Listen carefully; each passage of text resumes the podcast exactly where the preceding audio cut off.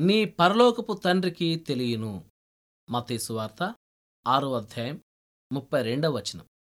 మూగా చెవిటి పిల్లల ఆశ్రమంలో ఒక ఆయన ఆ పిల్లల వినోదం కోసం కొన్ని ప్రశ్నల్ని బోర్డు మీద వ్రాస్తున్నాడు. పిల్లలు హుషారుగా వాటికి జవాబులు రాస్తున్నారు. ఉన్నట్టుండి ఆయన ఈ ప్రశ్న రాశాడు. దేవుడు నాకు వినడానికి మాట్లాడడానికి శక్తినిచ్చి మీకు ఎందుకు ఇవ్వలేదు? ఈ భయంకరమైన ప్రశ్న చెంపదెబ్బలాగా వాళ్ళ ముఖాలకు తగిలింది. ఎందుకు? అనే ప్రశ్న వాళ్ళని ప్రతిమల్లాగా చేసేసింది. అంతలో ఒక చిన్న పాప లేచింది. ఆమె చిన్న పెదాలు వణుకుతున్నాయి. ఆమె కళ్ళల్లో నీళ్ళు నిండుతున్నాయి. నేరుగా బోర్డు దగ్గరకు నడిచి చాక్ పీస్ను అందుకుంది. స్థిరమైన చేతితో ఈ జవాబు రాసింది.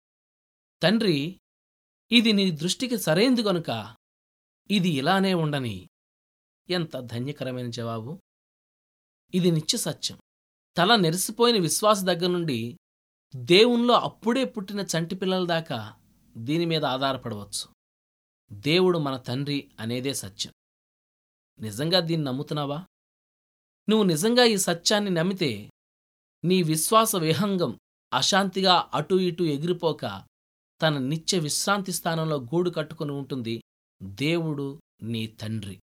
అందరి జీవితాల్లో ఎప్పుడో ఒకప్పుడు ఈ విషయం మనకు అర్థమయ్యే రోజు వస్తుందనుకుంటాను. ఒక చిన్న కవిత. కారణం లేకుండా రాలేదు నాకు ఈ కష్టాలు. ఉంది దీని వెనుక దేవుని హస్తం. నేను చూడలేనిది ఆయనకు అవగతమే. ప్రతి నొప్పి వెనుక ఉందొక ప్రయోజనం. ఈ లోకంలో నష్టం పైలోకంలో లాభం. అల్లిన వెనక వైపంతా దారాలు అల్లిబిల్లిగా ముందువైపు అంతా అందంగా. కళాకారుని కలలు పండిన కళ. ప్రభూ నువ్వు చిత్రకారుడివి. నీ ఆకారం ముద్రించు. నీ మహిమార్థం నామీద